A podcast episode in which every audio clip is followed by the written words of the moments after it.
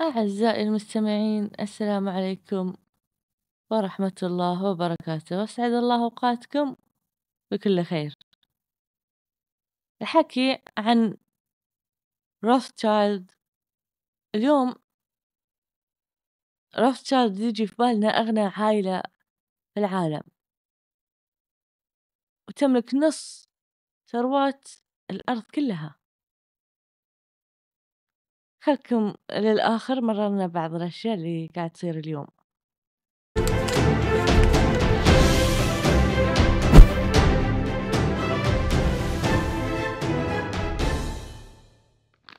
مشكلة العائلة. اللي الحكي عنها اليوم مربوط اسمها بالفلوس وإنها أسست الماسونية. مشكلة النظريات نظريات المؤامرة. تونس وكل شيء بس وين المصدر؟ كل واحد من تحليله يزيد بهارات عنده. وتبون تتأكدون واحد ناقل كلام بس كذا بدون بحث. اسمعوهم كيف ينطقون اسم العائلة. هم أتوقع واحد قالها ونطق الاسم غلط وطلع ترند كلهم قالوها بعده بدون بحث. هي اسمها بالإنجليزي روثشالد وإذا تبون الصوت بالألماني It's actually easier to say in German as Rothschild. Rothschild. In English, هم اسمين شيلد بالإنجليزي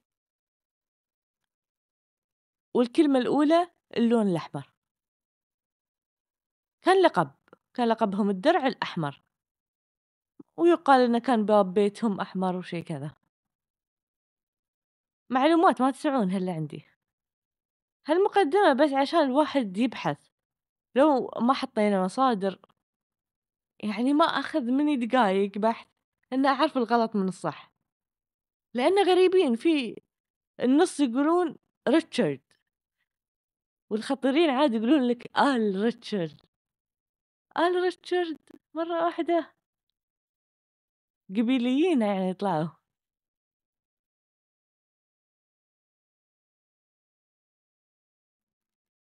وقصة هالعائلة بدت من شخص اسمه ماير أمشيل روثشايلد بدايته ولا شيء صفر. كان عايش في جيتو يهودي. في فرانكفورت في ألمانيا مع ثلاثين شخص معه في المكان. عمره 12 سنة. أهله أمه وأبوه ماتوا من مرض. قبل يموتون تمنوا إنه يصير راهب. طبعا ما صار. نهاية قرن الثمانية عشر وبداية تسعة عشر هو عمره 13 سنة بدأ تدريب في بنك. في مراهقته كان يبيع عملات نادرة. وكان يتاجر عموما في أي شيء. من بيع العملات النادرة تعرف على نبلاء ألمانيا. في هالوقت نفسه يجيب عيال ما يوقف. عياله كلهم مع بعض عشرة. خمس أولاد وخمس بنات. أهم business سواه يعطي قرض بس بدون فوايد اللي نسميه تمويل. الكنيسة ذاك الوقت محرم الربا على المسيحيين. عشان كذا ما كانوا في أوروبا يشتغلون هالشغلة. لقى في مجال والساحة فاضية وما في منافسين فكانوا المسيحيين يروحون لإذا محتاجين. الألمان بالذات ما يحبون اليهود. ولا يحبون يتعاملون معهم. وإذا بيشتري بيت مثلا يتأكد إنه مو يهودي جارة. نيت نتأكد نقب بس هم يعني شر لابد منه. سبحان الله. نرجع لماير. كان ناجح وانشهر لين وصل للعائلة المالكة الألمانية. وحظه زين. لأنه وظفوه في إدارة ثروات العائلة، وعرف إنه يشتغل ويخليها تزيد، والأهم من إنه يشتغل وإنه يشتغل صح يعني في فلوسهم سوى علاقات قوية مع العايلة المالكة والنبلاء. من العشر عيال خمسة أولاد كل واحد اشتغل في بلد، الناس قالت خطة هو مخطط يسيطر على أوروبا، وزع عياله خبث no no no no هو واحد سوى business ونجح وفتح فروع يعني طبيعي. هو مو عبقري لهالدرجة ترى. من أول business قال يلا بسيطر على العالم، لو أنتم فتحتوا قهوة مختصة ونجح ما تفتحون فروع ثانية؟ إذا فتحتوا يعني يهودي وراك مخطط؟ المهم توسع وسوى شغل مع الحكومة والجيش لأن علاقاته فيهم مثل ما قلت زينة، وفي أوروبا حروب شغالة يحتاجون تمويل. وكل فروعه كانت تسوي نفس الشيء، وهذا صح يعني ممكن إن نتأكد منه، يجونك العباقرة أصحاب النظريات ولا تأكدوا ولا شيء، بس هم يعرفون الخطط، قالوا ترى هو عنده هالخمس عيال ممنوع يتزوجون إلا من بنات دينهم، يعني يهوديات، وبناته عادي، بس أهم شي يأخذون غني، أي واحد غني وخلاص، صدقوني ما له دخل. وإذا صار إيش دخلنا في مشاكلهم العائلية؟ بس نكمل. يعني أبوكم قال لكم مالك إلا ولد القبيلة أو بنت القبيلة، في مخطط إنه يتحكم في العالم، كان العرب كلها فوزوا بها، المهم وصيته موجودة وتقول لازم تتزوجون من العائلة نفسها، عيال عمكم أولى فيكم، لا تطلع فلوسنا برا عائلتنا، ونظام قبايل عادي، مو إن أي بنت من ديانتهم، لأ أنا أقول لكم الأقوى لازم العائلة نفسها حتى البنات لازم من العائلة نفسها مو أي واحد غني وخلاص، فهم عائلة مقفولة على بعض عشان الفلوس تتم داخل العائلة. حلو، حكينا عن ماير بما فيه الكفاية. الحين أبى أقول لكم عن واحد من عياله يعتبرونه الأذكى، هو الثالث، اسمه نيثن روثشايلد.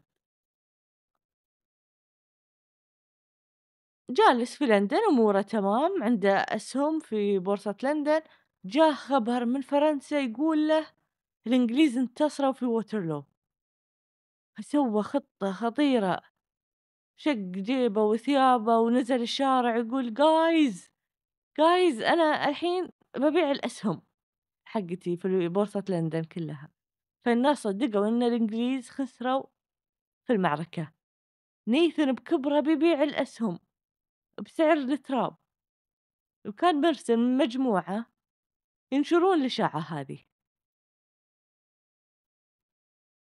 إيش يصير؟ الإنجليز نفسهم اللي عندهم أسهم في البورصة يخافون ويبيعون بسرعة وسعر رخيص، المهم إنه يبون يتخلصون من الأسهم، والمجموعة هذي يشترون الأسهم بسعر رخيص، لأن يدرون إن الموضوع إشاعة والأسهم ترتفع، ونيثن بالمكر يشتري أسهم من الناس اللي يبيعونها بسعر رخيص، ومن هالحركة ربح اللي اليوم يعادل ستة مليار دولار، حركة خطيرة لعيب، بس هالكلام مية بالمية غلط و وما صار أصلًا. طيب اسمعوا، كيف أهل نيثن القبيلة في فرنسا عرفوا إن الإنجليز فازوا في الحرب؟ يعني راحوا ووترلو وجلسوا في ناطحة سحاب يتفرجون على الحرب، وقال ولد قول لعمك الإنجليز انتصروا وركض لين وصل لندن وقال له يعني كيف صارت؟ ثانيًا كيف لو الحركة جابت ما يعادل 6.000.000 واقتصاد إنجلترا بكبرها هذاك الوقت ما فيها 6.000.000 ببورصة وغير البورصة. كان أقل بكثير. كيف سوى فلوس أكثر من اللي موجودة أصلًا في لندن؟ باقول لكم السالفة. ليش طلعت هالإشاعة؟ نيثن كان له مكانة في البلد. فجاته الأخبار معلومة انتصار الإنجليز قبل الناس قبل العامة.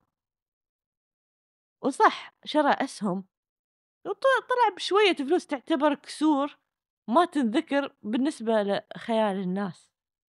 بس حلوة البهارات. هو سوى شركة، شركة نيثن روثشيلد وأبنائه. وكان يدين الحكومة البريطانية. مو بس كذا، التأمين لعبة جديدة لعبوها العايلة. في 1884 لقوا حليف لموضوع التأمين. والعائلة مشغولة مرة تشتري أراضي في لندن، تساعد البرازيل على الاستقلال، يمولون أشيا كبيرة مثل قناة السويس، وتدينوا منهم اليابان عشان الحرب الروسية اليابانية. وقتها كانوا يسمونه أقوى رجل في بريطانيا. هو اللي بدأ النشاطات اللي شهرت العايلة. نيثن لحاله هو بس نيثن جاب 7 عيال. اللي ما اشتغل في ال business اشتغل في أعمال خيرية من فلوس ال business بس. والحروب اللي ما توقف في أوروبا وقفت. فوقف شغلهم، لأن شغلهم كان يستند على الحروب هذي. وأواخر القرن التسعة عشر خلاص بدأوا يقفلون أول شي فرع إيطاليا مع السلامة، واللي في ألمانيا بعد قفّل، وبعدها اللي في فيينا لأن جو نازيين طبعًا هربوا بثيابهم لأنهم يهود، وباعوا كل شي برخص التراب. بس يعتبرون قوة من ناحية الفلوس لأن ما فلسوا على الآخر. في لهم يد على كثير أشيا مهمة. كان لهم دخل في العقد وعد بلفور الله يحرقهم. كانوا صهاينة درجة أولى ولا زالوا. ومعفنين ولهم يد في اللي يصير في أراضينا. بس في قصص متألفة عليهم بزيادة وهم مو عظماء. وهم وين اليوم؟ لسه موجودين عندهم business يشتغلون في الfinance وأغنى واحد فيهم بنجامين رو روثشيلد. عنده مليارين. بس. لا والله. 1.7 رقم 48 في مجلة فوربس. يعني حتى مو أغنى 20 في العالم. العايلة كلها كم معهم؟ ما حد يدري. ولا بتلقون مصدر محترم يعلمنا، كل واحد بيقول لك شيء. كل واحد بيألف عليك. هذا إلى جانب، روحوا مواقع عربية يقول لك عندهم نص فلوس العالم. والtitles أنبياء المال. إيش فيه؟ كيف قستوها طيب؟ جيبوا أي عايلة خليجية يعني غنية. أنا أقدر أجيب كم عايلة يوزنونهم فلوس. الحين باقول لكم الصدق، وش قاعد يصير في أيامنا هذي. ولهم يد في الموضوع. تهجروا هاليومين أكثر من نص مليون وحدة. بسبب تهديدات العدو. ووصلوا لجنوب لبنان آآ يارين والبستان. وسوريا مطارين دمشق وحلب. والعدو مسوي حملة اعتقالات لربعنا اللي هناك في الضفة. لأي حد يتكلم في منشورات على مواقع التواصل الاجتماعي. أكثر من 70 اعتقلوهم. وضربوا مصر بالغلط، قالوا نفس الدقيقة قالوا sorry sorry والله بالغلط، والجنود يعني إصابات طفيفة، واحترت يبونهم يدخلون الحرب والّا خايفين؟ يعني مو معقول إن خايفين من لبنان و و ومصر عادي قاعدين يجرونهم، بس يعني دايم هم ما لهم ذنب، ويقول لك ممكن يتوسع الصراع بسبب وكالات إيران. وزير دفاع أمريكا يهدد إنه بيتدخل لأن أمريكا صارت ملك الكيان ملك كيان العدو. باشرح لكم كيف. بس هذه مو نظريات مؤامرة، هذه صدق يعني. تقدرون تحصلونها. أمريكا سياستها الاقتصادية رأسمالية. وفي دراسة منشورة في موقع فيدرالي أمريكي، واتقدمت لمجلس النواب عندهم في ألف وتسعمية ستة وسبعين، وتقول الدراسة في علاقة بين عائلة روثشيلد وبنك بريطانيا تقريبا يملكونه رسمي، والبنك البريطاني هذا سيطر على الفيدرالي الأمريكي، وروثشيلد عندهم أسهم وشركات في نيويورك، الممثل الرئيسي للعائلة في نيويورك هم شركتين، الأولى هي جي بي مورغان، والثانية كونلوب وشركائه، وهالشركتين هم نظموا مؤتمر جزيرة جيكوب في جورجيا، اللي تم فيه صياغة القانون الفيدرالي الأمريكي المعتمد من الكونغرس بعد، وهم هالشركتين اشتروا حصص الأسهم المسيطرة على الاحتياطي الفيدرالي في ألف وتسعمية وأربعة عشر، ومنها سيطروا على بنوك الإقليمية تابعة للفيدرالي، وإذا ما استوعبتوا أنا وش أقول هم مسيطرين على الاقتصاد الأمريكي في هذاك الوقت. لأ خلني أصحح، هم الاقتصاد نفسه. مطبعة الدولار معهم. من يملك الفيدرالي الأمريكي؟ أصح عليكم العائلة الكريمة، هو مو تحليلي ولا نظرية، هذه الفيدرالي الأمريكي نشرها في سان لوي. عشان أوصل لكم اللي أبي أوصله، لو تذكرون بولفور في الحلقة اللي حذفوها كنت حاطة الصورة كان بين من ومن؟ كان بين آرثر جيمس بولفور والبارون والتر والوعد تأسيس وطن قومي للعدو في أرضنا ووش المقابل؟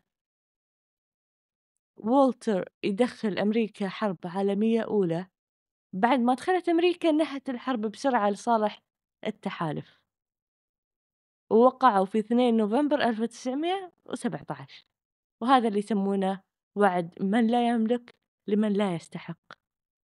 وجيمس روثشايلد هو مؤسس فيلق يهودي في الجيش البريطاني. في الحرب العالمية الأولى واهتم بأعمال بدايات الاستيطان في أراضينا. ويدعمونهم عن طريق فلوس.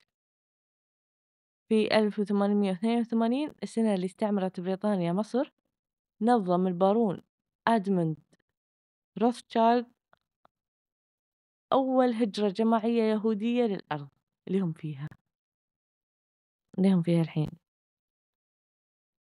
وفي نفس الوقت كانت أس أسرة روثشايلد بدأت تجمع تبرعات ومبالغ خيالية عشان يشترون أكبر مساحة من أراضينا. ما صار نفس أبوهم الروحي هرزل راح للسلطان وقال أنا عندي فلوس كثير. قالوا إحنا مؤسسة استثمار. في مجال أراضي زراعية في الشرق الأوسط. في عشر سنين بس بنوا عشرين مستعمرة كبيرة وكم واحدة صغيرة كذا عرفتوا ليش أقول اقتصاد أمريكا تقريبا في يدهم؟ إذا فهمتوا إنهم فلوس وبس واقتصاد ويساعدون إخوانهم في الدين أحس كملوا معي عشان أقول وضعهم السياسي لأنه ما يختلف. لأن أكبر عدد منهم في أمريكا. من عيال عمهم نفس الديانة. وعندهم نفوذ توصل للبيت الأبيض. يعني اليوم اليوم كل المسؤولين حوالين جو بايدن من عيال العم من نفس الديانة. من رئيس الأركان وزير الخزانة وزيرة الأمن الداخلي والمدعي العام نائب مستشار للأمن القومي نائب مدير المخابرات المركزية ونواب الوزراء. لين السفراء لين وزير الخارجية. من نفس الفكر الصهيوني. ما أعتقد في دولة بتنطق قدام أمريكا. الكل بيخاف إلا من رحم ربي. مهما كانت النظريات اللي تحبونها عنهم شكرا أنكم وصلتوا لهالدقيقة من الفيديو. وهذا الحكي قلته للتاريخ مع السلامة.